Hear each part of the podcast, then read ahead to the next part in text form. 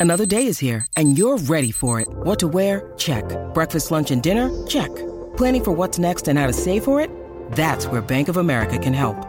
For your financial to-dos, Bank of America has experts ready to help get you closer to your goals. Get started at one of our local financial centers or 24-7 in our mobile banking app. Find a location near you at bankofamerica.com slash talk to us. What would you like the power to do? Mobile banking requires downloading the app and is only available for select devices. Message and data rates may apply. Bank of America and a member FDIC. When you need mealtime inspiration, it's worth shopping Kroger, where you'll find over 30,000 mouthwatering choices that excite your inner foodie. And no matter what tasty choice you make, you'll enjoy our everyday low prices, plus extra ways to save, like digital coupons worth over $600 each week. You can also save up to $1 off per gallon at the pump with fuel points. More savings and more inspiring flavors make shopping Kroger worth it every time. Kroger, fresh for everyone. Fuel restrictions apply. What's going on, Bears fans? Sports betting season is in full force right now, especially with the NFL playoffs beginning next week. And that means you need a sports book with integrity and longevity like BetUS. BetUS has been pioneers in the sportsbook industry for nearly three decades, thriving paying you, the loyal customer. What's great about BetUS is they have loads of bonuses. So join now at betus.com today and receive a 125% sign up bonus by using code Chicago 125. BetUS has all your NFL games with team and player props and loads of NFL futures and odds. In addition to the NFL, you can bet on UFC matches, the NBA, and more. So follow my lead and get your phone, online, and social sports betting partner with integrity and longevity like I did. Cash in on your 125% sign up bonus at betus.com with our code Chicago125. BetUS, you bet you win, you get paid. Bet US. You're listening to the Chicago Audible Podcast, changing up the way Bears fans stay up to date on their favorite team since 2015. Now get ready. Because it's time to bear down.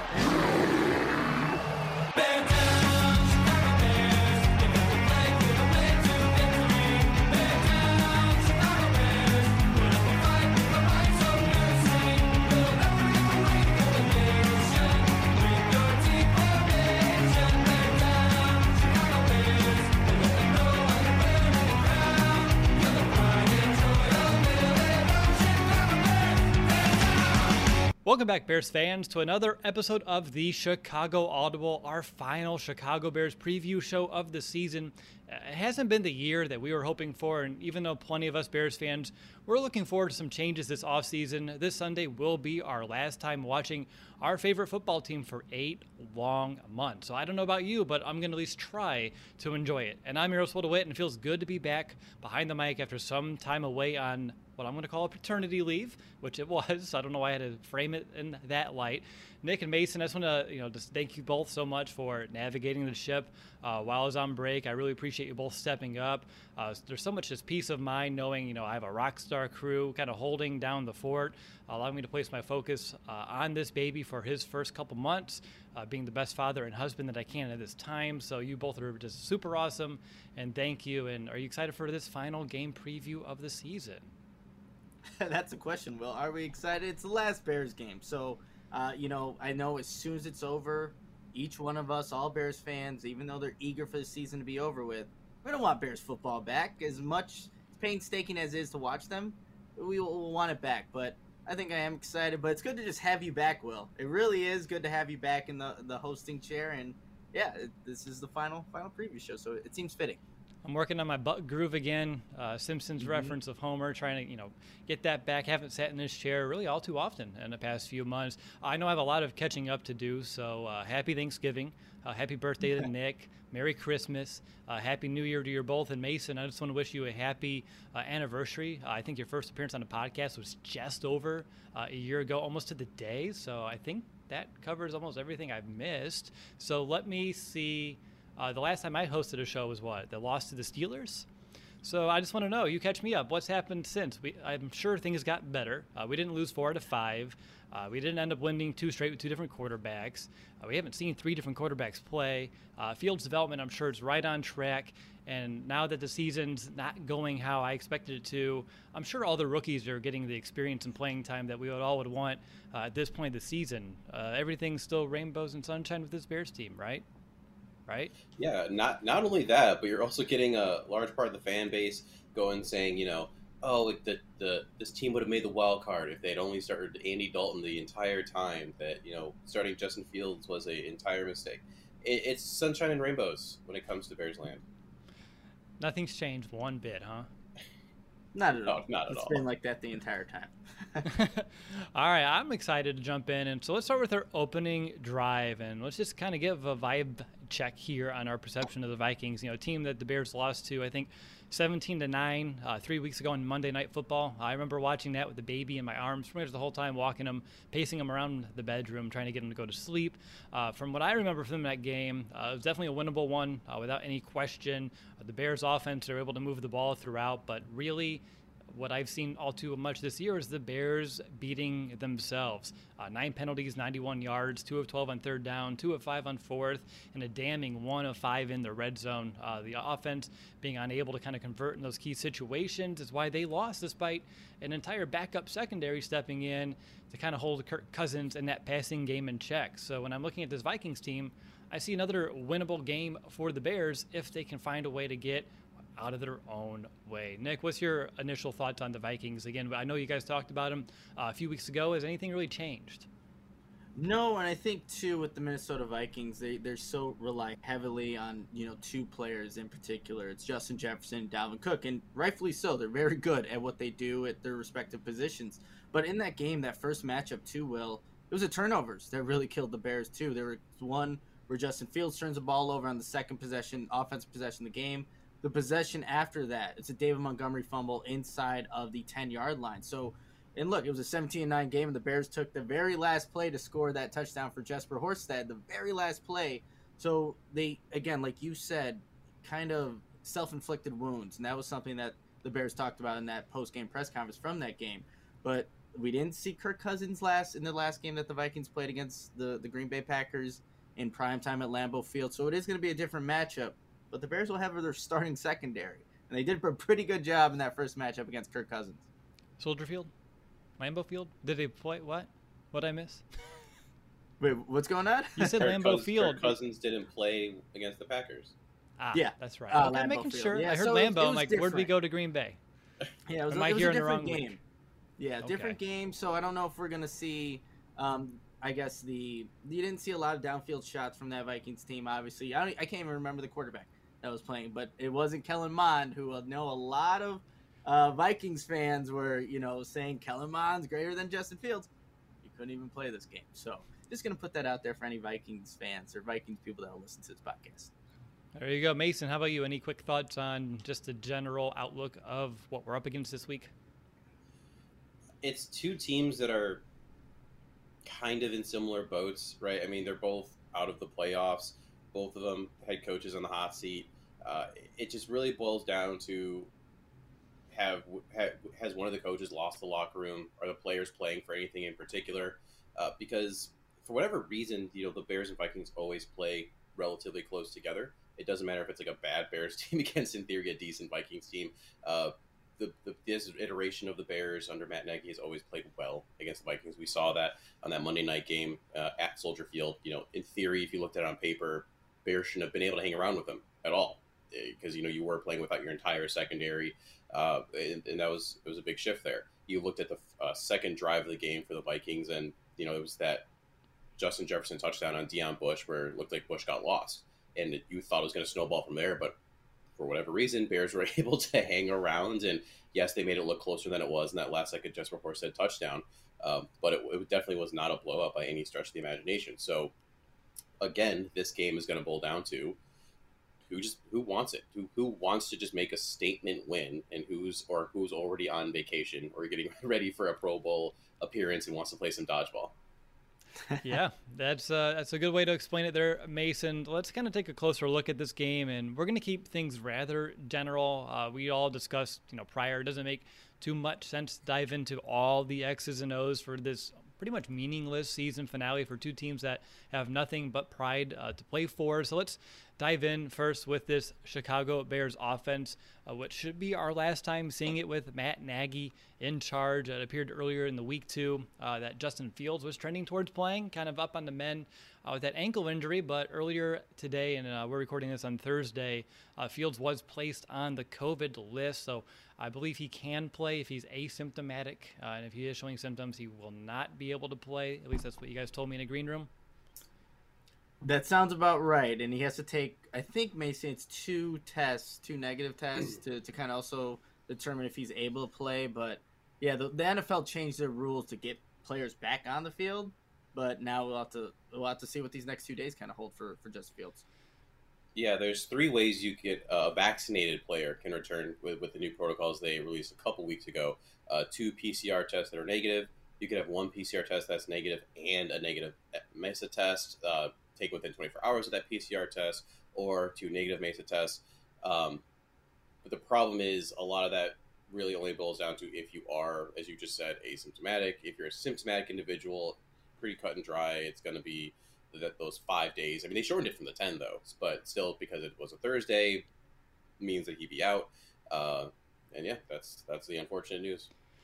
Definitely uh, unfortunate is the perfect term for it. So quarterback's kind of up in the air right now for the Bears. It could be Justin. I know Andy Dalton played last week uh, in a victory in the week before. Nick Foles winning a game, final seconds, two point conversion in the snow in Seattle. Who do you guys want to see under center? If I know we also would say Justin, more than likely here. So assuming he can't play, Dalton or Foles? How do you want to see the Matt Nagy era kind of come to a close, Nick?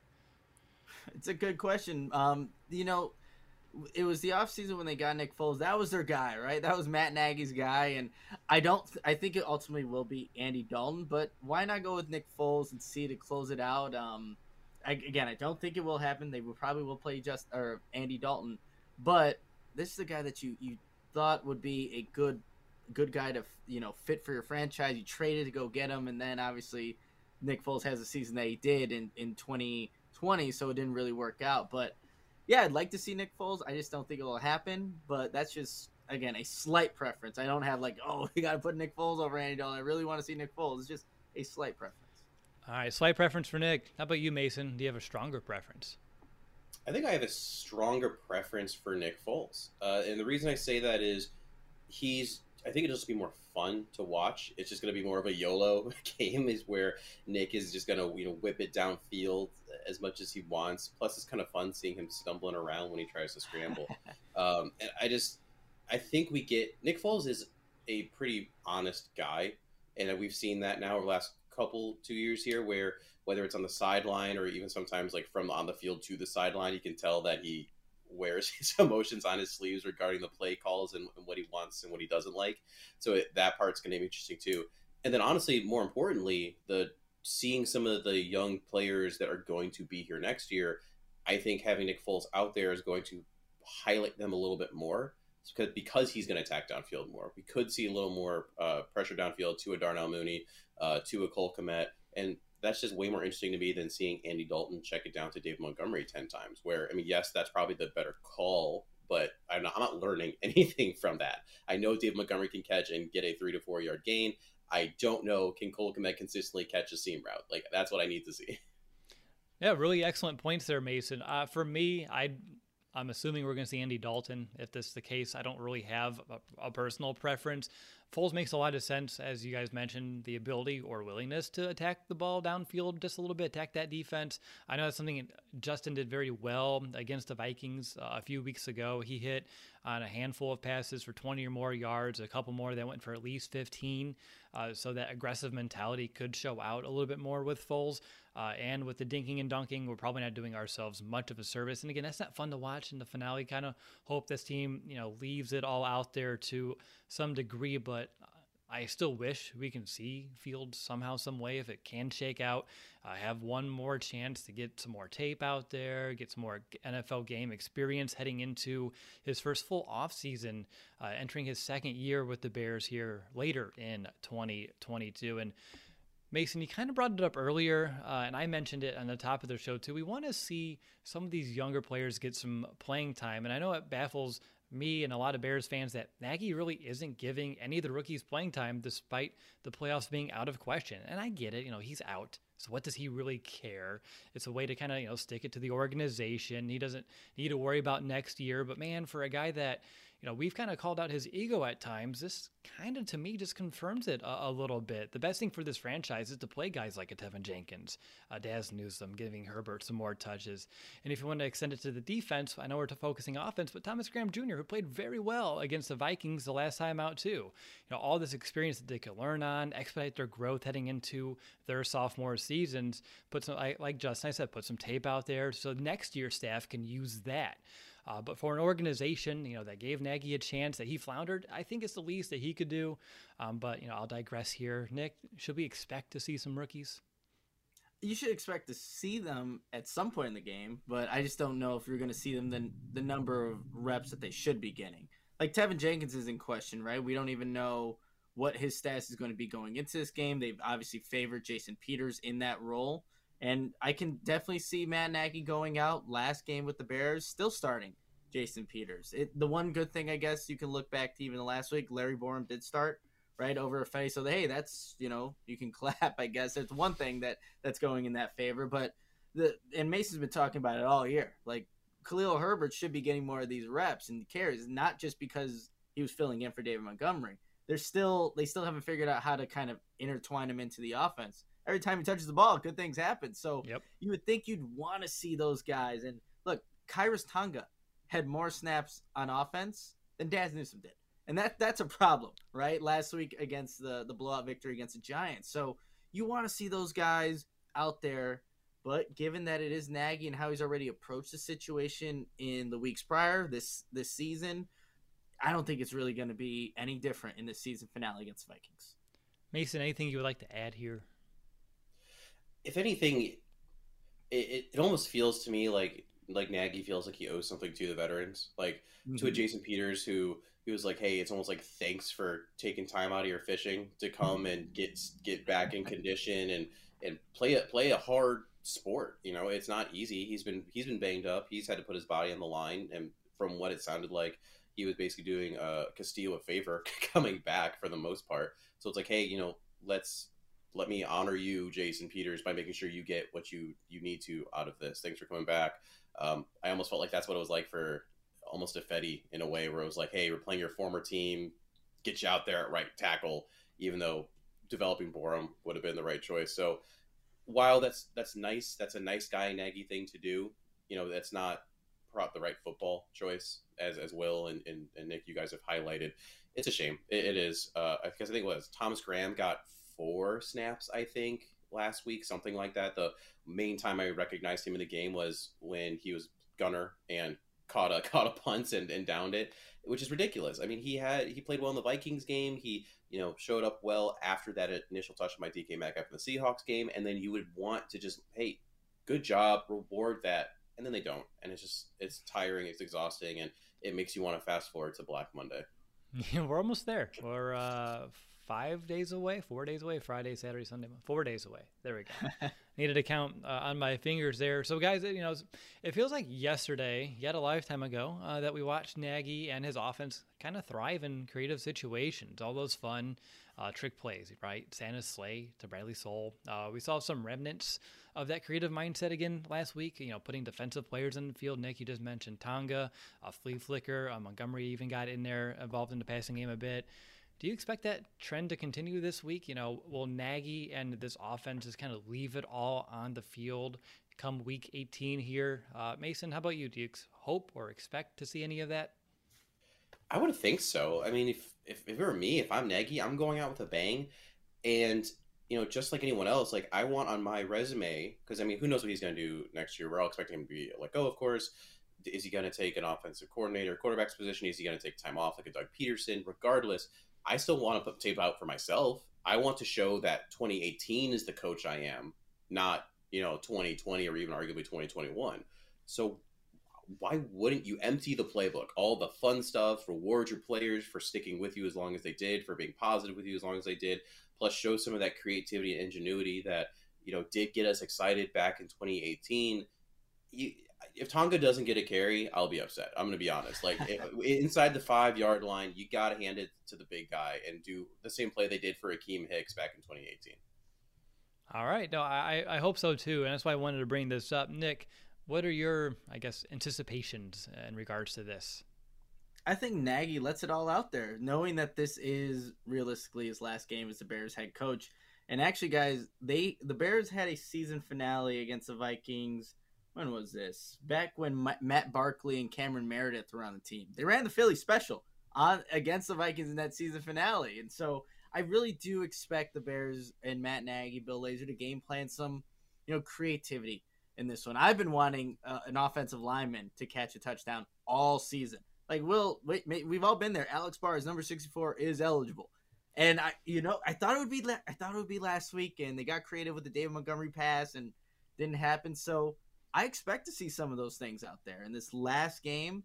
Um, especially, well, I don't think the Bears are going to run away with this, but if they did, then you're definitely going to see more of those opportunistic kind of plays. But yeah, for Matt Nagy, knowing that this is it, and he hasn't admitted to any of that. Um, you know, earlier this week he denied reports that he'd be that he's been told that he's going to be fired after this game. Denied those reports. So uh, again, we'll see what happens on Black Monday, but I do expect him to kind of go all out, leave it all out there, maybe go back into the 2018 playbook if that still exists anywhere, and pull some things out of there. Yeah, I think Mark Helfrich took it with him when he scapegoated him uh, that offseason. Probably. Uh, that's that's what I'm working on a list for Black Monday. Like all the scapegoats that we had during the Ma- Nagy tenure. Oh, it's Helfrich's fault. It was uh, he Harry Hiestand. Uh, yeah, Hiestand's fault, and it's going on and on and on. Oh, it's Mitch's Which, fault. Hiestand just got uh, hired again, right, as the Notre Dame offensive line coach. Oh, he went back, back? yeah, I think so. Good for him, sense. honestly. Yeah, I, th- I thought he was always solid. I like you mm-hmm. said, I thought he was scapegoated because the run game isn't good enough. Yep, I, I think there's a few of those uh, throughout the past couple of years when you look at things in hindsight. And again, we'll probably dive more into this on Black Monday. And I know he's denying, but uh, I feel like when it's getting picked up or where it's getting picked up, and people who are saying it are saying it, it's more than likely true. Uh, so looking at this game, uh, I I'm gonna let you guys have a, a choice here. You can either give me some keys to offense success or just players or things in general that you're just looking forward to or looking to or paying attention to uh, in this season finale. And I think for me, I just have a couple keys. Uh, just, and I already kind of hit on what they did terribly last time, so it doesn't make you know it's not too hard to figure out. Just be better in third down, the red zone. Uh, you can't punt uh, or go for it on every time you face a third down. You know, third down can't, should not, and can't be a death sentence. Uh, you can't settle for field goals or come up empty-handed every time you go inside the 20. And if they just come out swinging and just be average in those situations, like if they were average on Monday night a few weeks ago, they would have won the game. Uh, so that's all I really see as being true keys uh, for the Bears to be succeed on offense this week. How about you, Nick? Any other keys or anything that you're looking to or anything you're paying attention to? I'll call this like valuing possessions, and this specifically for the offense. You look at the second half possessions against that Vikings team on Monday Night Football. It goes punt, punt, turnover on downs, turnover on downs, turnover on downs, touchdown. So you got to make use of the opportunities that you get, regardless of where the field position is, whether defense puts you in a good advantageous situation or not. And so we got to see, regardless of it's Andy Dalton, Nick Foles, probably Andy Dalton, that the Bears can actually make something out of those possessions. They did a really good job of capitalizing on turnovers last week against the Giants, scoring touchdowns on both of the turnovers they created early on the game. The Bears do create turnovers in this one. Can you capitalize them and just value those possessions that you have? Uh, a question that just came to mind, Nick. Uh, if it is Andy Dalton, and this would be, I would presume, his final game as a Chicago Bear, what's he playing for uh, next season? Is it a backup role somewhere else? Is there a chance that he could be trying to make a case for someone to bring him in for at least for a quarterback competition yet again? What do you think is on the table for Andy Dalton this week if he does get to play? I, I you know, I think he still has some football left in him. I know that Pittsburgh's going to be having an opening. Not that he would go to an AFC North team, obviously playing with the Bengals for as long as he did. But, you know, like I'm looking at Cleveland's situation right now. Baker Mayfield isn't the answer, I don't think, just seeing how he's played and the situation that's going on there. But I think Andy Dalton does still have, you know, tape to show, see what he's capable of. And, and I think every team that'll look at Andy Dalton and seeing like he had a four interception game against the Cardinals – like, hey, it wasn't Matt Nagy's offense. So can we put that out there so you know, uh, you know, maybe gives him a little leeway there. But he definitely does have something to show because I think there is still football left in Andy Dalton. If Mike Glennon can still have a job in the NFL, Andy Dalton can find a contract next year, starting or backup. It doesn't matter. Uh, if Mike sure. Glennon is still around, Andy Dalton can definitely has a little bit to play for here this week. I don't think it'll change anyone's opinion one way or the other, but still, if he can put out a really good game, that can maybe you know elevate his floor for a price, at least for him personally this offseason. And I wouldn't sleep on him going to the Steelers. I know he played in the AFC North, but look what Brett Favre did, right? He went to the Vikings. He went to the. NFC North. It could happen. You never know. Uh, but Mason, over to you. Offense. Uh, anything you're looking to, or any keys, or honestly, whatever you want to say about this unit before we move on to defense. The floor is yours. Yeah. So first of all, in that Andy Dalton conversation, I think he definitely could be playing for a competition to start. I mean, just look around the NFL. Nick named a couple of spots already. You add in the Washington football team, whose yep. team whose team is announcing their new name on I think February second. So if you're interested in that, you could keep an eye. Is Heinicke the answer there? I mean, there's just and I'm not a necessarily an NFL draft expert by any stretch of the imagination, but from what I've heard, what I've seen, the incoming group of quarterbacks isn't inspiring a ton of excitement in in people. You see what's happened with Trevor Lawrence, with Zach Wilson. He's gotten a little bit better with Justin Fields.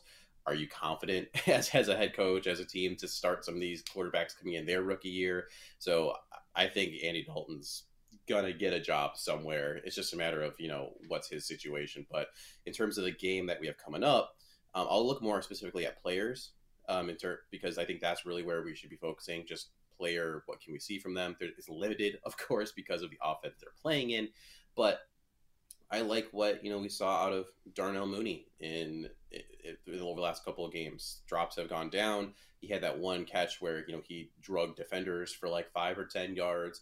Uh, that was big for him because that's not something we necessarily saw. I'm looking at a Larry Borom who hopefully again gets to start because uh, you know the question is is he going to be your long term right tackle? Uh, do you maybe people talking about kicking him inside because do you try to invest more heavily in left tackle like a veteran and move Teven over to right? So like what what do you have in a Larry Borom? Is he a starter for the foreseeable future? Uh, because it, the Bears have have done that pass right? Charles Leno, late round guy, really solid for the Bears for a while, and actually just got a new contract with the Washington Football Team. Keep talking. This is now a Washington Football Team podcast, apparently, um, and and prove that he he can still be a reliable starter. So you know you can get those diamonds in the in the rough, and maybe Larry Borom can be that. And one of the most you know maligned players on the offense uh, that's going to be here next year, Cole Kmet. Where is he? What is he? Is can he be a that second tier of tight end, right? He's not a Kelce, he's not a Kittle, but can he be someone that's reliable and get you catches downfield and not just be a blocker? Um, we won't have all of those answers out in this game, of course, because again of the offense that they're playing in. But can you see flashes? Can you just see one or two plays that make you think? And going into the offseason, okay, there's something there to work on, and you know we just got to get the right offensive minds in here to take advantage of those flashes. All right. Well, I think that's going to do it for our offensive talk. Up next, we're going to switch our focus to this Bears defense and Sean Desai's unit, who's I think playing pretty well over the last couple of weeks. But Nick, before we do, I know you have a message for our listeners from our pals over at OWYN. Yes, I do. And OWYN, which you know we'll just mention there, stands for only what you need. And as you guys know, OWYN and the Chicago Audible have partnered up, and you can get twenty percent off your first purchase at liveowyn.com with the code TCA20. So definitely go check it out. I have the No Nut Buttercup, one of the best ones. Actually, it's my new favorite one. Um, my girlfriend had it yesterday. She loved it. But so definitely go check that out and use the code TCA20 to get uh 20% off your first purchase. But I also have to tell you about the awesome contest that OWYN has going on right now. Right now, they're giving uh, you an opportunity to win an autographed Justin Fields jersey and cleats, and one grand prize winner will win all of that. But if you don't get the grand prize, there's also two second prize winners, and you'll get a signed official football. And if you don't get that, there's four third prize winners, and you can get an autographed jersey. So these are all amazing prizes, and again, there's multiple times for you to win them. But you're probably wondering, how do I get in on this? Super simple. All you have to do is go to liveowyn, O-W-Y-N, dot com forward slash Justin Fields forward slash. So you just type in your name. You'll see Justin Fields. He'll be posing with one of these OWYN shakes right here. And you type in your first name and your email, and you're entered. So go do that. Tell your family members, your friends, your grandmother, whoever it is, tell them to enter it in and just go to liveowyn.com forward slash Justin Fields forward slash. Check it out. Get some products at OWYN. Use that code TCA20. But good luck, everybody, because they have some amazing prizes. Excellent stuff. I wish I, I can enter that. I don't think I can because I'm on the show, but I want some signed Justin Fields memorabilia. So definitely check that out, Bears fans. Uh, I'm your host. I'm joined by my co host, Nicholas Moreano, Mason West. This is the Chicago Audible Podcast, and we're sharing our final Bears game preview of the year. And it's time for us to go ahead and discuss the defense. And I don't know about you guys, but I may have had a little bit too much fun watching Sean Desai's unit dominate Mike Glennon and that Giants offense. You know, they played with a smash mouth attitude, and that's the way Bears defense is supposed to be played. At least that's what somebody once told me. You guys get it? See, I'm bringing back the dad dad jokes already. So we talked about on the offense, you know, that we're hoping to see some of these younger players end it on a strong note. Are there any players in general that you want to kind of see do the same over here on defense? You know, I can name a few as well. Uh, just looking at guys like a Trevis Gipson, if we can and get Thomas Graham Jr. out there, those are top two probably on my list. But Mason, I want to kind of hand it over to you because uh, I thought you did a great job of highlighting a few offensive guys you want to see kind of stand out and at least get some good momentum into the offseason. Who are those players on defense? Some of the biggest ones are the the big names, and this is a little different than on the offense because on the offensive side, it's some more role guys that haven't really established yet. For some defense, they have some of those players. Like I don't need to see more from Roquan Smith. He's good. He's set. He's amazing. He should be a Pro Bowler. All that. But I want to see more splash, more panache, one could say, from a Jaylon Johnson. Right. I want to see a little more splash from an Eddie Jackson. Eddie Jackson, by the way, has played substantially better over the second half of the season. Let's keep that straight. Um, no, he's not getting the interceptions. He had he had that one touchdown taken away, which I still think is a fumble. That makes no sense to me. Uh, I'm, I'm sorry that that made that was ridiculous. But can can they make some of those bigger game changing plays in today's NFL? It's just not enough anymore to be solid. Unfortunately, you know, just just simply denying you know receptions, uh, having having a low pass rating against you. You need to be able to create a turnover here and there, uh, you need, or you create a situation where someone else on your team can get that turnover. Uh, I think that was highlighted, for example, in the Deon Bush interception. Deon Bush made a great play on the ball, but if you watch some of the other coverage that was going on around him, like there was thing in the pass rush too. There were some things that were happening that forced that throw to have to go, the timing to be a little funky, and it also helps when you're playing a Mike Glennon. Uh, but uh, yeah, some of those bigger names are, are going to be important because. And the thing that's unfortunate is part of that is I don't think you're going to see some of those young guys. Like I just don't know that we're going to see a Thomas Graham, unfortunately. Um, and I will be curious to see what happens with between an Artie Burns and a Kindle Vildor one of them is going to be on the team next year. I, I, I just there aren't enough.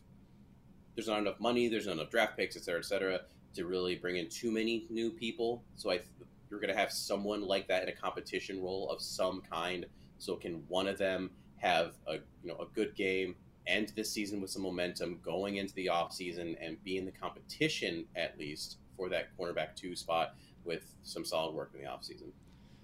How about you, Nick? Any others that kind of stand out? You know, pretty similar analysis, but going to the safety position, like Tashaun Gipson's uh, last year here on his contract, but Deon Bush has played pretty well, filling in for now because DeAndre Houston Carson's been injured, Eddie Jackson's been out of the lineup. So you, you you've seen number 26 out there, and he's played pretty decently. So seeing how he ends his potentially last year with the Bears, or do the Bears, you know, re-sign him for a cheap friendly deal.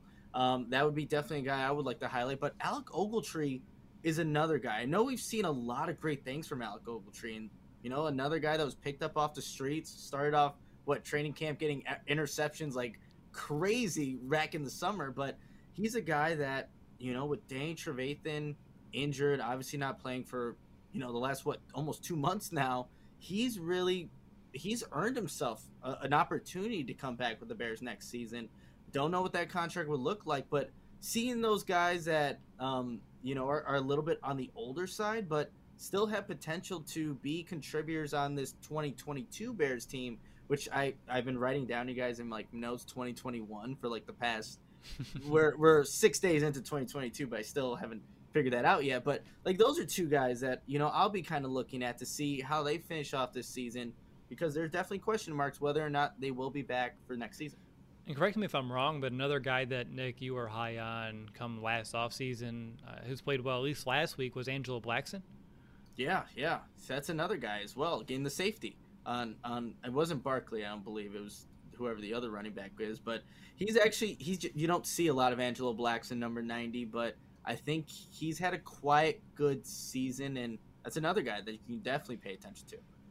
Uh, so, looking at this game specifically, you know, the last time the Bears went up against the Vikings, they were, as we mentioned earlier, very shorthanded, needing to play backups for the entire secondary. But that unit still came to play, only surrendered 193 total yards and 17 points. Uh, they weren't the reason why the Bears lost that game. Now, do you guys expect similar results defensively? Uh, on paper, it should be easier to accomplish this week with starters back, but sometimes you know what you see on paper versus what actually happens in the game don't always correlate. Nick, what are your thoughts? It's going to be obviously in Minnesota. I think um, you know, the, the Vikings obviously know what they couldn't accomplish in that first meeting against the Bears, and knowing that they were going against, multi, you know, uh, entire backup secondary, I, I, I think they're going to be aggressive in this last game. I don't know if the Bears will necessarily replicate those results that they did last time they played the Vikings, despite having their starters, but I think this is going to be a competitive game on both ends. Um, from the Vikings offense, Bears defense, and then you know likewise Bears offense versus Vikings defense, especially because they're this is a quote unquote a meaningless game. These guys are not getting into the playoffs, but I don't know if they'll quite replicate or keep what uh, Kirk Cousins to the 87 passing yards, I believe, the lowest of I, definitely this season. I don't know if that's the lowest of his um, time since he's been in Minnesota, but that was a really good performance by Sean Desai and what they game planned and how they really limited that explosive Vikings offense. They won't have Adam Thielen again, but still, they have plenty of playmakers on that side. Yeah, I, I, know that for my fantasy football championship, but luckily I have other players that can step up. I think most of my bench is like IR now, so we'll see how it all comes down. But I'm in the running for one of our leagues, which is super Ooh. exciting. Mason's in the consolation, little bracket oh, there. Yeah. well, I just so many of my teams are just destroyed by injury. Mm-hmm. I just checked out of like pretty much every league. Wow. See, that surprises me with how passionate you get about fantasy football. But I understand. I it. I just got destroyed. I had nothing to work with. Plus, I, I did the the joke where I drafted Justin Fields early, like in every one of them, so that really hurts your team when in like the fourth round, fifth round, you're taking Fields. True. Uh, so, any other thoughts that you have about how this Bears defense stacks up this week, Mason? That Nick didn't hit on that you wanted to kind of add into the conversation? I don't think Kirk Cousins is good. Um, it's it's just he's fine. Like it's it's weird because he will put up solid numbers in in in random games or in even a couple games in a row, but like there then there's just that one game where it's like you're not a good quarterback, and for whatever reason, especially against the Bears, that tends to to replicate itself. I, I, think one of the reasons now the Bears haven't stopped the run super well this year, but they've been right in the middle of the pack. But they've always done well at stopping Dalvin Cook. Uh, and I don't know that that's just because of his running style or if it's necessarily the scheme that the Vikings use compared to some of the other teams, but the Bears just do well. When you can bottle up Dalvin Cook, Kirk Cousins is, again, not good. and then you take away Adam Thielen, who's one of his safety nets just because of you know chemistry that they do have there. Uh, they definitely don't have the tight end position locked down in terms of you know Irv Smith was was out since the beginning of the year. Uh, they lost, Rudolph was, is now in the Giants. They're using a couple different people, just trying to figure out someone consistent. Conklin's been okay, so now really you're left with Justin Jefferson, and Justin Jefferson is amazing. He's fantastic, but he can't be the entirety of the offense, especially when Kirk is not able to consistently get the ball to him in the, with the correct timing and things like that. He's Kirk Cousins is one of the epitome of quarterbacks where if you can get in his face or be in that that pocket and and rattle him a bit, he just tends to fall apart a little bit. So, and that's just what the Bears have done well. They've done well at creating pressure with four players only, or and Sean has done a good job of creating pressure from other areas and limiting how many people he has to you know move out of coverage. You have the D line that steps up a lot. And Nick talks about Blackson. Bilal Nichols has actually done pretty well for the last couple of games. Robert Quinn is just being the antithesis of what he was last year. Uh, and obviously now currently holds the record for the Bears. Uh, they just do really well at putting pressure on the quarterback, and that helps your secondary out tremendously. Nope, it sure does. All excellent points. Nick, anything else on this defense before we get into X factors? I'm pretty cleared away in my notes. The only thing, uh, just looking at actually who is playing the slot cornerback position for the Bears this week, because I feel like it's been a revolving door for the, the Bears in that position. We've seen Eddie Jackson play that role. So, what what do the Bears do there? Because KJ Osborn, who I think Mason, the last preview show, I completely forgot who KJ Osborn was, even though I'm like number 17 is making plays. I have it written down in all my notes, and the name escaped me. I'm I know KJ Osborn now, just maybe keeping an eye on 17 and whoever's playing in the slot there for the Bears. All right, let's get into those X factors for the final time of the 2021 season. I'll start with this Bears offense. Uh, Mason, who is your X factor on this side of the ball? X factor for the Bears, Bears offense. Uh, it's going to be Dar- Darnell Mooney um, at this point. I want to say like a David Montgomery, but we just talked the first half of the show, we talked about how we think Matt Nagy's going to pull out all the tricks, and I don't think the tricks are going to involve a lot of running.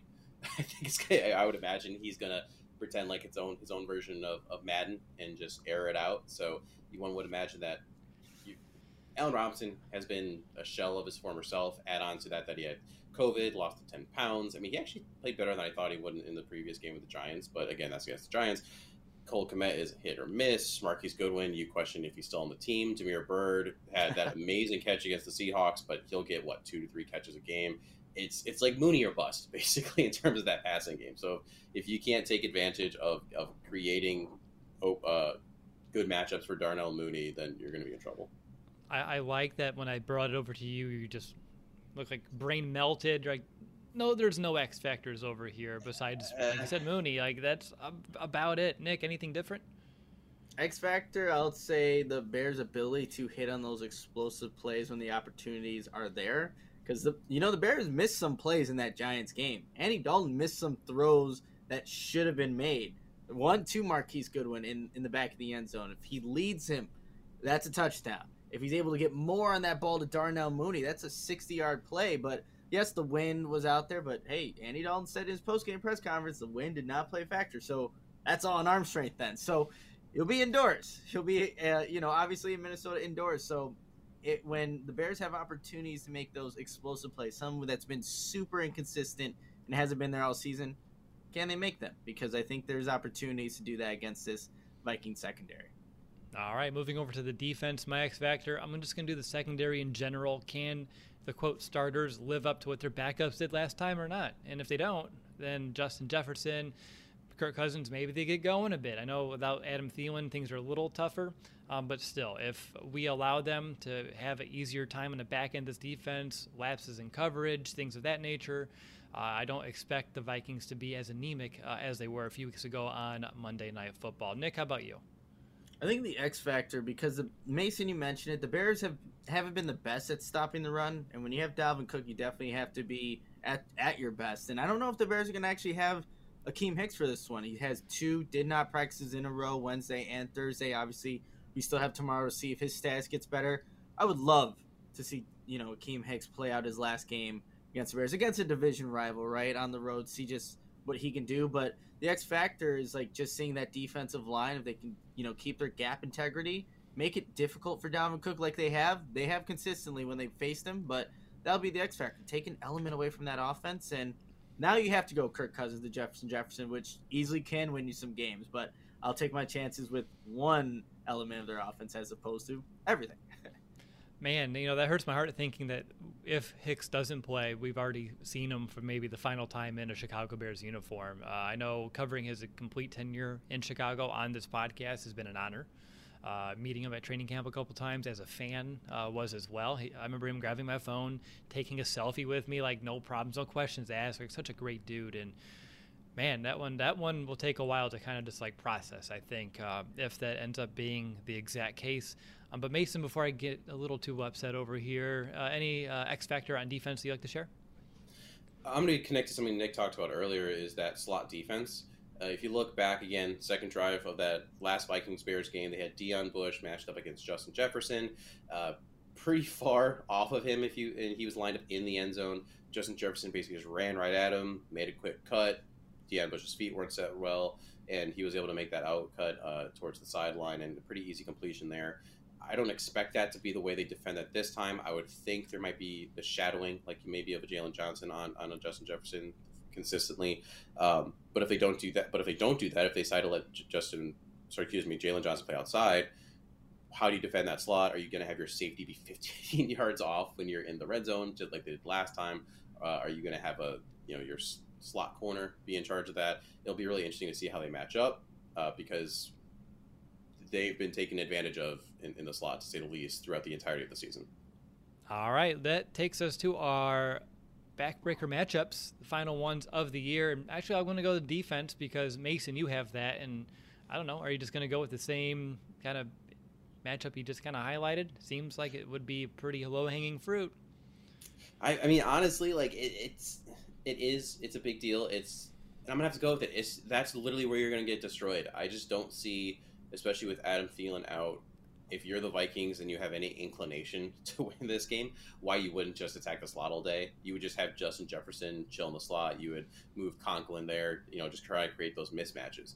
And it boils down to it's a chess game, right? If you're Sean Desai, can you get your the right package out there in order to to match up well? Or do you end up stuck in a funky position where you have your safety defending Justin Jefferson, where you have, you know, Alec Ogletree defending Conklin in the slot, or maybe you, it's even worse and you end up having your luck, you know, your your slot corner being bodied in the corner of the end zone against the tight end. So it's gonna it's gonna be an interesting matchup. Like I already said that, and uh, but I, I just it can't be. Man, that's that position needs to be revamped so bad in the offseason. Um, yeah, it's, it's slot corner. we'll have great discussions about that uh, once we start getting to our off-season episodes next week. Uh, I can't believe that's already here. And uh, damn. All right, uh, Nick, going over to the offense. Uh, is it the Bears versus themselves? What do you got? Actually, wow. Actually, that's I think that's better than the one I have written down. To be completely honest, because that's exactly who they lost to in the first matchup. But I do have um, DJ Wat- Wonnum, number ninety-eight for the Vikings. He was a guy that one finished with eight total tackles. Seven of them were solo, so he tied for the lead in that respect when they played the Bears on Monday night. Uh, he was tied with Harrison Smith. He had all the Viking sacks, three of them in that game, two tackles for loss, and four QB hits. You got to watch out where number 98's at because he had a, a career day against the Bears, and that was against Justin Fields. And now you'll have most likely Andy Dalton and now at, at, center. So we'll see what the Bears can do, and that's going to be most primarily against Larry Borom. That's where you'll see, uh, I'll just say DJ, uh, line up at. And I think you just got to make sure to account for him. But I think another close second, we're looking specifically at players, is Harrison Smith. That's a guy that lines up across the line of scrimmage, can change on any given time during a play. So you have to really watch out where number 22, they're all pro safeties at. So, yeah, just watching those two guys on defense, um, that, those will be backbreaking matchups. All right, let's determine who has the edge. And Mason, you're up first and you have the Bears running offense, which I don't think David Montgomery's had uh, a lot of success on the ground. Three games with more than 60 yards, something like that. I have the stat later in here. I'll find it. Uh, but anyway, versus the Vikings defense, who has the edge? Who has the edge? It it is the Bears. They they are, their running offense is better than the Vikings run running rushing defense. The question ends up becoming does Matt Nagy, Bill Lazor use the running game effectively? That's that's the real question, which has to be labeled thrown in there. And we talked about this already. Last game, I think Nagy's probably gonna maybe not be calling the plays, but at least have some say like, hey, let's let's do this, let's do that a little bit, Bill. So I think he's going to go out with a bang, and I just don't think he's going to use Dave Montgomery as much as we want, at least in the past game. He's not going to filter in a Khalil Herbert like I've been pounding the table for, and just because the lack of usage there, you're going to end up having to now give the advantage to the Vikings defense. And don't say you didn't ask for it. I remember about 40 minutes ago you said you know David Montgomery can catch a ball and run three yards. You want to see other things, so don't say you didn't yeah. ask for it. This is true. This is true. All right, Nick, a Bears passing attack with whoever lines up under center uh, this week. Maybe Matt Nagy will suit up in this finale versus this Vikings pass defense. It should be the Bears, but that that would be kind of weird because the Bears didn't even honestly in that Giants game it got out of hand pretty quickly, but it wasn't because the Bears were stellar on offense. Like that wasn't really the case. They had some short fields to work with. Uh, yes, it was outdoors, but I need to see if Andy Dalton can hit some of those those bigger plays when when they're there to be made, and he didn't do that last week. Obviously, the game before that when he played was the Arizona game. Clearly, didn't do it in that one either. Is he to do it in his last game with the Bears? I'm going to say yes. He goes out with a bang, so I'll give it to the Bears in this regard. Bears passing attack over the Vikings pass defense. All right, Mason, back to you for the Bears defense. Their run D versus that Vikings rushing attack, and I think you hit it right. Like historically, pretty good against Dalvin Cook. And I don't see any reason why that's going to change. Uh, having Akiem Hicks out there would be fantastic. Uh, he maybe he'll make a pretty solid go of it, considering it's the final game of the season and final game of in his Bears career, and so all of a sudden he'll he'll pop off that injury list right before the game starts. But uh, even without him, you know, Tonga has done pretty well. Uh, Goldman's hit or miss right now in terms of stuffing the center, but then you see other guys stepping up. Bilal Nichols, Roquan Smith flying all over the place. Robert Quinn, I mean, his pursuit, and we've been saying this all year long, is is pretty astounding. And they just consistently have the the magic touch in terms of reducing this this Vikings rush run running game. So I don't see a reason why that's all of a sudden going to stop now, uh, especially just because it's. We talked about. I talked about this earlier this game seems to be is going to be a little more about battle of the will. Who just wants to win this game, and it really does feel like the the Bears really do like, if not love Nagy as a coach. They want to keep playing for him the, for the remainder of him as the season. I don't know that I get the same feeling for the Vikings and Zimmer. Uh, his his press conference uh, regarding Kellen Mond was a fun one. If you didn't hear those clips, you gotta listen to it. It, it was just so dismissive uh, about that whole thought process. But yeah, so long story short, giving it to the uh, Bears defense. All right, and Nick, to give the last edge of the season, the Bears' pass defense versus that Kirk Cousins and their passing attack. Their passing attack that couldn't do anything against an entire backup secondary the first time 12 of 24, 87 yards, two touchdowns and an interception for Kirk Cousins.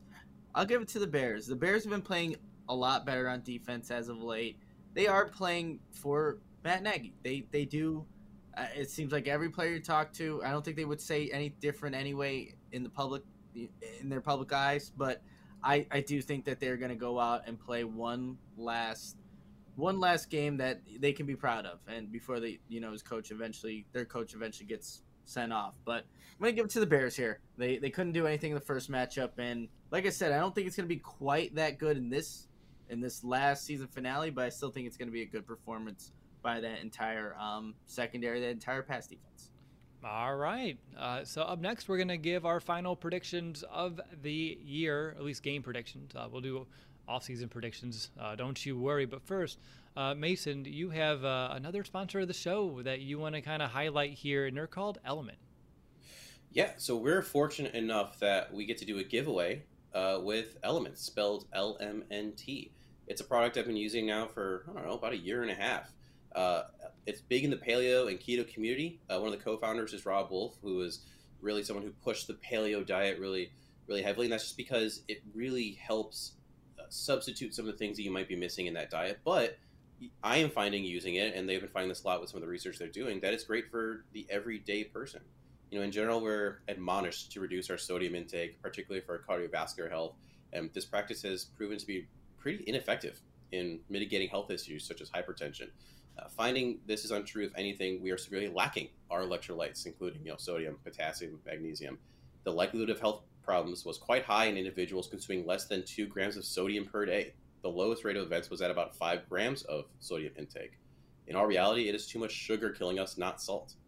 Uh, vigorous exercise, warm, hot weather induce sweat production, which contains both water and electrolytes. If you're an active athlete or even someone just with an active job, you can lose up to four to 10 liters of water and 3,500 to 7,000 milligrams of sodium. And we're not replacing that because our diet, we're told, don't have salt, take it out, you know, don't add it to your food, all these things.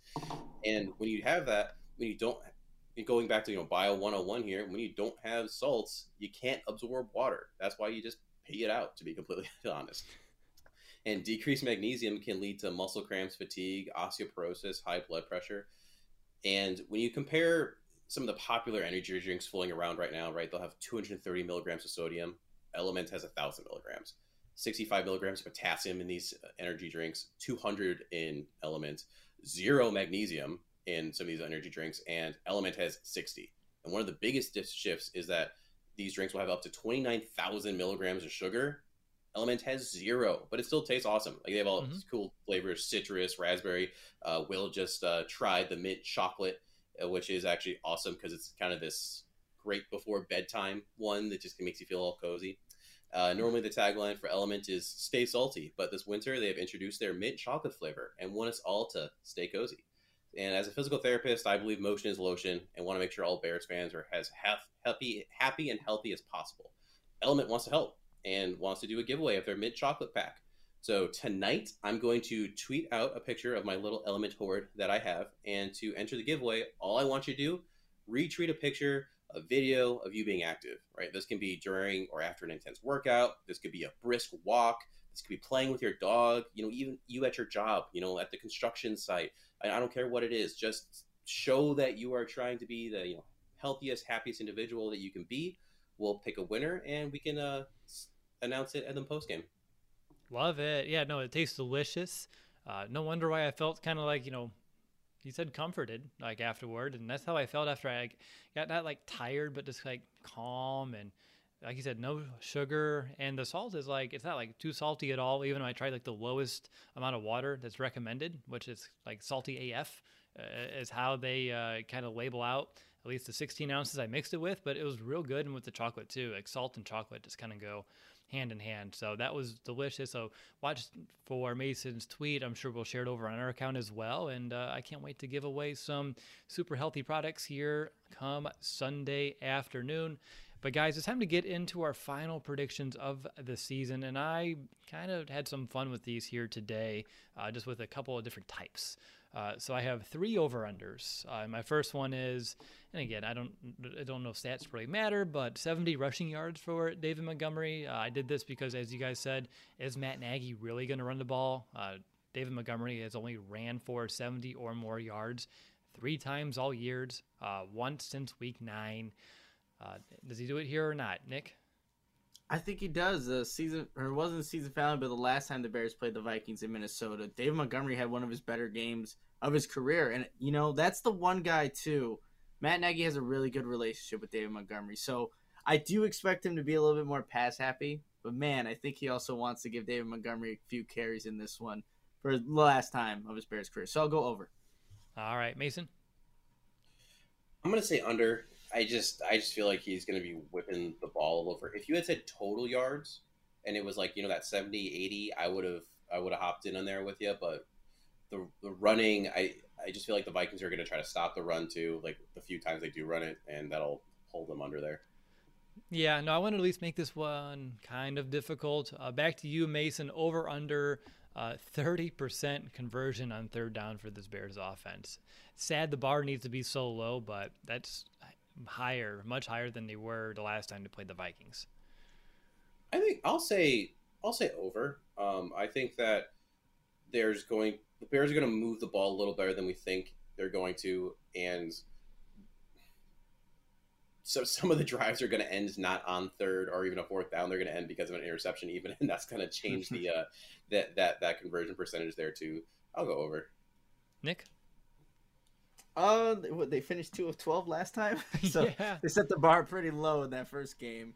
Um, I'll go over though. I'll go over as well. Um, I think Andy Dalton. Maybe it's well, Yeah, I'll stay over. I won't even give a really good explanation as to why. I just That's think fine. it's better. It's the finale. we're just kind of going through it here. We're not that we're going through the motions, like, but the stats really don't matter at the end of the day. Um, but the last one I have for over under, Nick, I'll go to you first. Uh, two touchdowns surrendered by this Bears defense.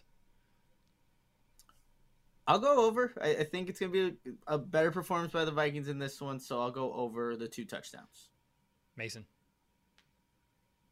Go over. It's uh again just YOLO. It's gonna go ham, and there's gonna be some funky you know touchdown that pops off. All right, I have a couple players for feast or famine uh, in this season finale. Nick Allen Robinson, uh, as Mason said, not the year we all hope for for him, but in what could be his final game as a Chicago Bears. Well, uh, does he feast or is he going to suffer through another famine? I think he suffers, unfortunately, you guys. He just even like last week, it seemed like Andy Dalton and him were the interception that Dalton threw that was targeted to Allen Robinson. There was one where it was nearly intercepted again. Just hasn't been in the offense enough as of late. So I think um, famine. Uh, Robinson kind of starves here. You know, I didn't mean like I know he lost weight from COVID, so this has nothing to do with that. I, I feel bad now, like thinking it through. I'm like, ee, this may be poor taste. But I have other players listed. Don't worry, he's not alone. But I thought uh, I didn't want to do Darnell Mooney because I think we all would have said Feast, and I was trying to think of a player that maybe we can debate. But Mason, is there a debate? No, absolutely not. There's been nothing shown for there to be any difference. You're not playing the Giants. You know, it's literally the entire history of this year, you would have to go pretty contrarian to think he's going to put on those 10 pounds. All right. Uh, Jesus Christ. All right. Feast or famine.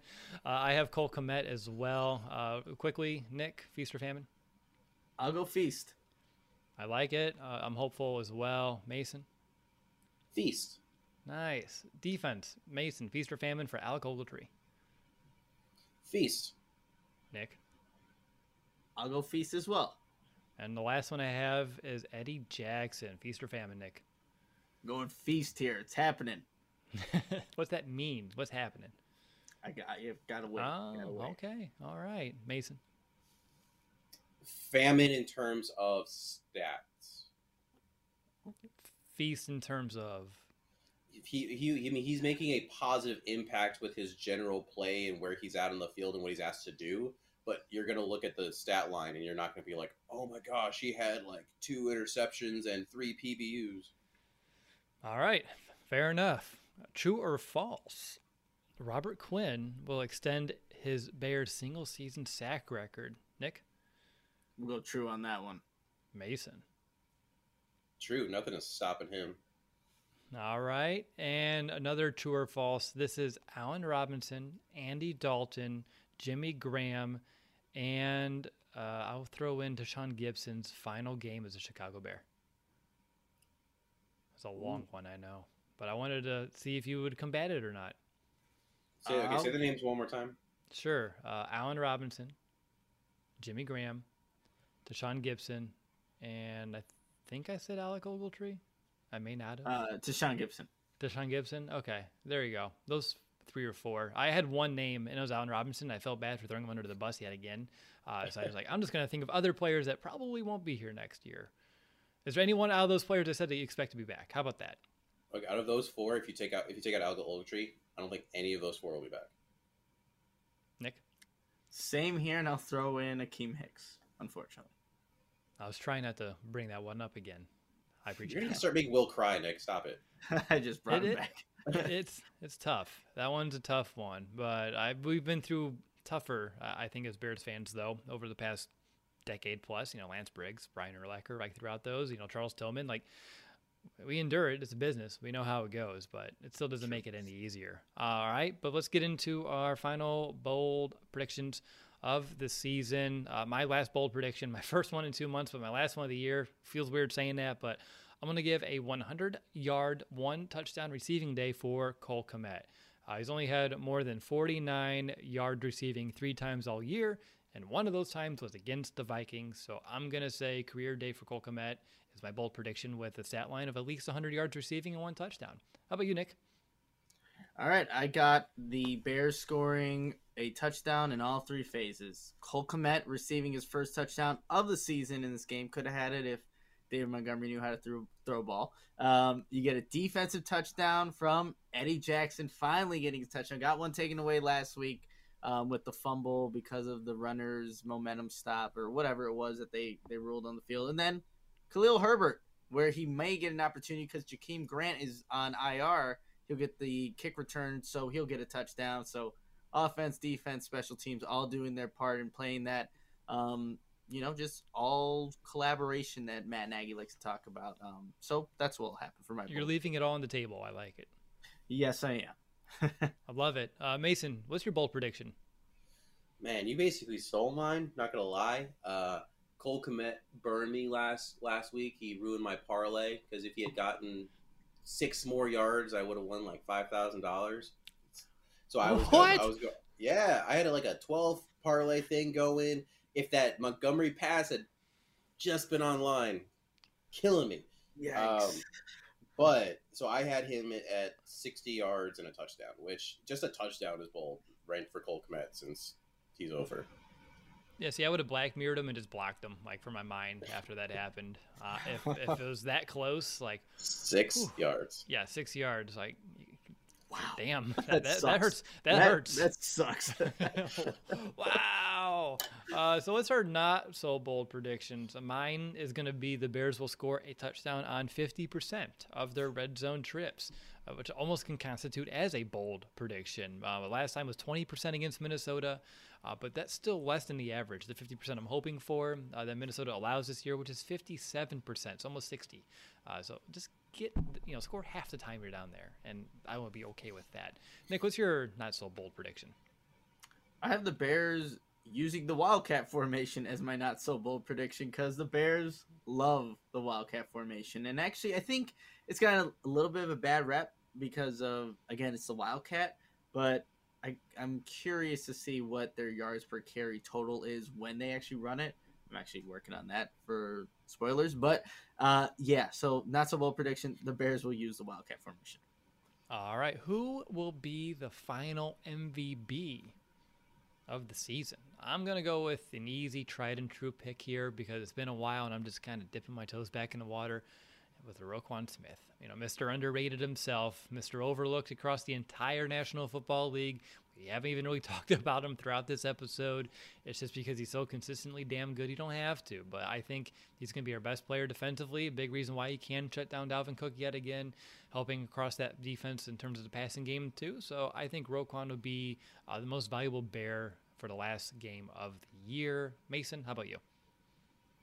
Uh, not to be a Debbie Downer, but this game to me is irrelevant. It's erroneous. Yes. Uh, it, so I'm looking at what's going to be more important, and I'm using the entirety of the day. I think by the end of the day, Sunday, so by by 12 by midnight, we will get an announcement. George McCaskey, most valuable bear, making the decision that needs to be made, and is going to be announcing the you know the, the letting go of both Matt Nagy and Ryan Pace, and a full reset for the Bears.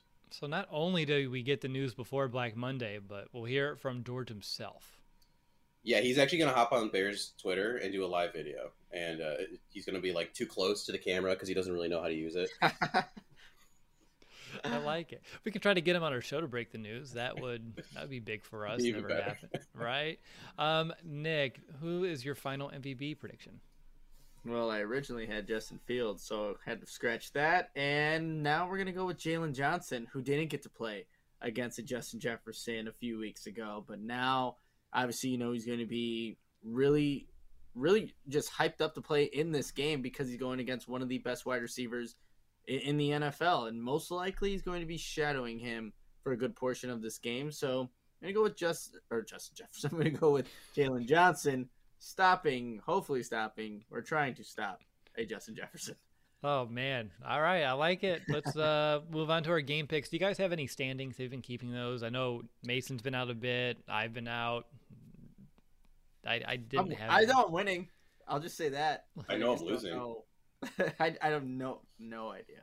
You guys stopped asking me for mine after like a week, so I was like, okay. Like I didn't even know what day of the week it was. Like sleep deprivation with the baby. Like the Bears will be on. I'm like, it's Sunday. Like what is going on? Like I swear it was like Tuesday afternoon. and the Well, I knew we were football done Games. when there was a day like I had to like text you like before the game. It was the Ravens game, I think, and I was like, "Who do you think's going to win?" So we can have it for the standings. And then they announced Lamar Jackson wasn't playing, and you were like, "Can I change my pick?" And I was like, "Yeah, okay, we're not doing this. Apparently, this isn't happening the rest of the season." Yeah, no, we were all off. So standings don't matter at this point. We'll uh, we'll blame it on the baby. How about that? Sorry, Liam, but uh, my game pick for the final time, uh, I have the Bears 25, Minnesota 24 uh, with the Bears winning with a two point conversion yet again uh, to take the lead late uh, in the fourth quarter. Uh, so that's where I'm at. Nick, how about yourself? I have the Bears 27, the Vikings 21. The Bears will close on a three game winning streak for the first time this season. They're getting hot at the right time, you guys. Getting hot at the right time. And, you know, uh, Bears Twitter will just love it. But I have the Bears winning this last one in Minnesota. Mason, what is your pick? I have the Bears winning 23 to 13, two two point conversions, and a missed extra point for the Vikings because it seems like they miss kicks all the time. So it just seems about right for the finale. Phew! I thought you were putting that on Santos. I'm like, wow, that's that's that's harsh. But I can't say that on the Cody Parkey anniversary. I, I can't do that. That's yep. That's today. That is today. Double doink, Akiem Hicks. Like guys, like do you want me back or not? Well, like, you're, stab- you're stabbing me in the heart like over and over and over again throughout this entire episode. Woof. Uh, but that means I care. Uh, so I think that's a good sign as well. Uh, confidence meter uh, at the end of the day, I'm sitting at about a six. Uh, I'll give, you know, my details will be I think the Bears should have won the last game. If they just would have been a little bit better on third down, if they would have just converted in the red zone when they made it down there instead of going off of the field. And so for that reason, I'm just going to sit at a six. Again, it doesn't really matter. Uh, so I'm more than halfway confident. Nick, are you more confident or less confident than me? Just a little bit more. A little bit more. I'm at six and a half that the Bears will take care of business in this last game. Uh, a lot of the same things you said, Will. So I'll leave it at that. But six and a half that the Bears will win this game. Mason, are you uh, at a 10 because of, you know, by midnight, like George is going to make the move. So technically, you're just fully confident that's going to be a good day at the end of the day.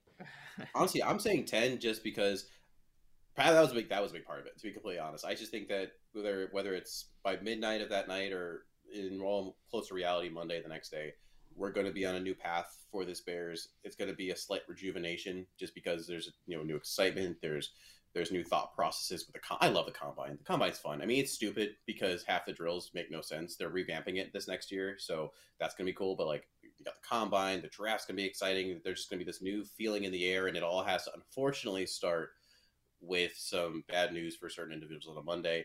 But also, like we've detailed in this, I just Kirk Cousins isn't like good in terms of being a quarterback. I think Zimmer's kind of lost that team a little bit. Uh, he's just he's a tough nosed guy, and that's good when you have a winning team just to keep that. But when you're on the other side of it and your team's not doing great, that can kind of rub you the wrong way. Versus the Bears truly like Nagy, I think you can see that um, based on how they're playing, and even if they're not playing for Nagy, the defense is playing for Desai. I mean, they, they love Desai there. Uh, they found ways to win with a putrid offense all year. I don't see why that would stop or change now it's more about the the heart of either team more so than the skill level. And like I said, at the end of the day, as long as we're moving forward Sunday into Monday, that's a win for the Bears. Yeah, you know, a win, maybe not on the field right now, but off the field to propel them into brighter days uh, ahead. I, I, appreciate that perspective, honestly. Uh, so it's time to wrap up and share our final thoughts. So Let's go to Mason first. What are your final thoughts leading into this game? This is not the year we were hoping for. Uh, and that that's putting it lightly. You know, I, I, know I was in the camp that I thought Justin Fields would be starting day one. That was one of my bold predictions going going into the season. Uh, the Bears had other thoughts. Uh, there's a lot to be desired with what was left on the field for Justin. There were spots of growth. There was negatives. There was there was, but there was some really positive things that we did that we did see, um, and some of that's going to be on him. And I think he's the kind of worker that's going to put the time in in the off season, right? One a full off season as an NFL player, um, and some of it's going to be some of it's going to be helpful with the new coaching staff, as we kind of just alluded to at the end here. But it's also this game's gonna be a time for some reflection because it is the ending of an era, like we were talking about. Akiem Hicks, literally Bear reincarnate. Uh, wish he could come back, but I just don't see that happening. Um, you're going to see some some tough decisions made this offseason. Uh, Eddie Jack, and uh, Eddie Jackson, excuse me, Eddie Goldman might be one of those things. You got to talk about a James Daniels, what's going on there. You got to talk about Cody Whitehair, what's going on there. Uh, there's just there's going to be a lot of change, turnover, thought process. So look into this game and hopefully have some fond memories of what was with 2018, how exciting that season was, and and the the energy that I feel like I know at least that I had in a year like that, and the even the optimism I had in going into a 2019 and everything. And uh, again, better, better, hopefully better times ahead, better energy ahead, uh, and just closing of one chapter and starting another. Yeah, that's uh, very well said, Mason. Nick, how about yourself? You know, I won't go as deep. We still got a post game show where I'll de- we'll definitely highlight some of the bigger picture stuff that's going to happen immediately. You know, right after that game, probably. But I'm just gonna say the number 71, and that number is what Darnell Mooney needs to reach in terms of receiving yards to be a thousand yard receiver. He talked about that in in Bears training camp, what it meant to like be in that that realm of receiver. And I asked him on the Zoom press conference if that meant anything. He said no, but I know it does. I know he wants to be a thousand yard receiver. So there's some individual performances that we can definitely see in this last game. Uh, like Robert Quinn can extend that that sack season sack record uh, record in this game against Kirk Cousins. Darnell Mooney could be a thousand yard receiver. Roquan Smith can. He's got 157 tackles. Get who knows with with how he's playing. So just seeing for these individuals to see where they can, you know, what they can still make out of this final extra game that the Bears have in this final 2021 regular season finale. So we'll leave it at that. All right. Yeah, we do have a game ahead of us, so it's interesting, right? You don't want to look too far ahead, but it's really hard not to uh, at this juncture because I'm kind of more where Mason's at in terms of just how I'm thinking about this team. You know, because it does feel like yesterday that we were welcoming Nagy with open arms. Nick, you and I were on that show. We were excited to get this you know, up and coming offensive. I'm not going to use the word guru. We may have at the time, but offensive oh, mind yeah. coming into Chicago, really changing some things, getting it from Kansas City after seeing what they were able to do over there as well. Just super excited. And then 2018 happened, and that optimism probably got amplified a bit uh, throughout that season as well. But since that point, like we've been just going down and down and down. It's just been a slow, painful death over the past couple of years, honestly. And now is the time for, you know, a restart. And I think that's really refreshing for us covering the team, fans watching the team, players inside that building, as well as his other personnel people. Uh, so I do believe, you know, as much as it hurts, you know, hey, a guy's losing his job, but he's made millions of dollars. So I don't feel all too bad for him in that regard. But again, looking at this game ahead specifically, uh, there are a lot of young players worth watching. Uh, some potential last players playing as a Chicago Bear this time. Uh, so kind of you know relish that in. If Akiem does get a play, you know appreciate every moment he's out there, even if it is only for a few different snaps.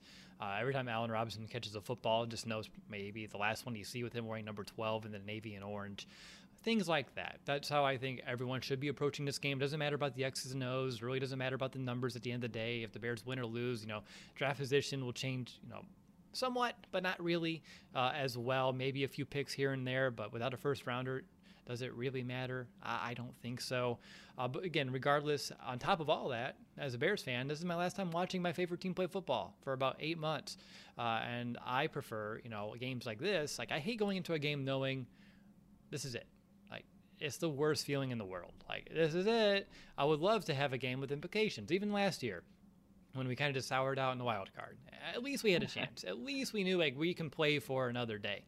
We don't get that this year, and I already miss it. Uh, so this is where we are. You know, I accept it, um, but I am looking forward to appreciating, relishing the moments, and then taking that, knowing what it was, and all right, how do we move forward? Uh, you know, the best way uh, as an organization. And I'm excited yet nervous to see uh, what decisions are going to be made uh, from the top down there in Chicago.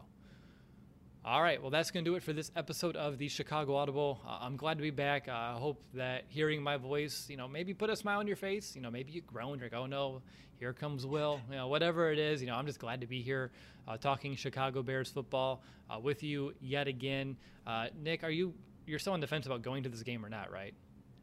I think there's a good chance I'll be there, but yeah, we'll, we'll see what ends up happening. All right, so we'll see what ends up happening. To quote Nick about this post game show, uh, I'll make it work if we can make it all, you know, work one last time for the 2021 season. You know, all crew, uh, all hands on deck to kind of finish things out would be, I think, tremendous uh, as we kind of get into a new groove uh, for 2022. Uh, so the next time you hear from us will be uh, soon after this Bears Vikings game. You know, will we talk about a Bears win, a Bears loss, or are we just gonna, you know, reminisce on what was and what's to come? I think we'll figure it out once we get there. Uh, but until next time, bear down, Chicago. Bear down!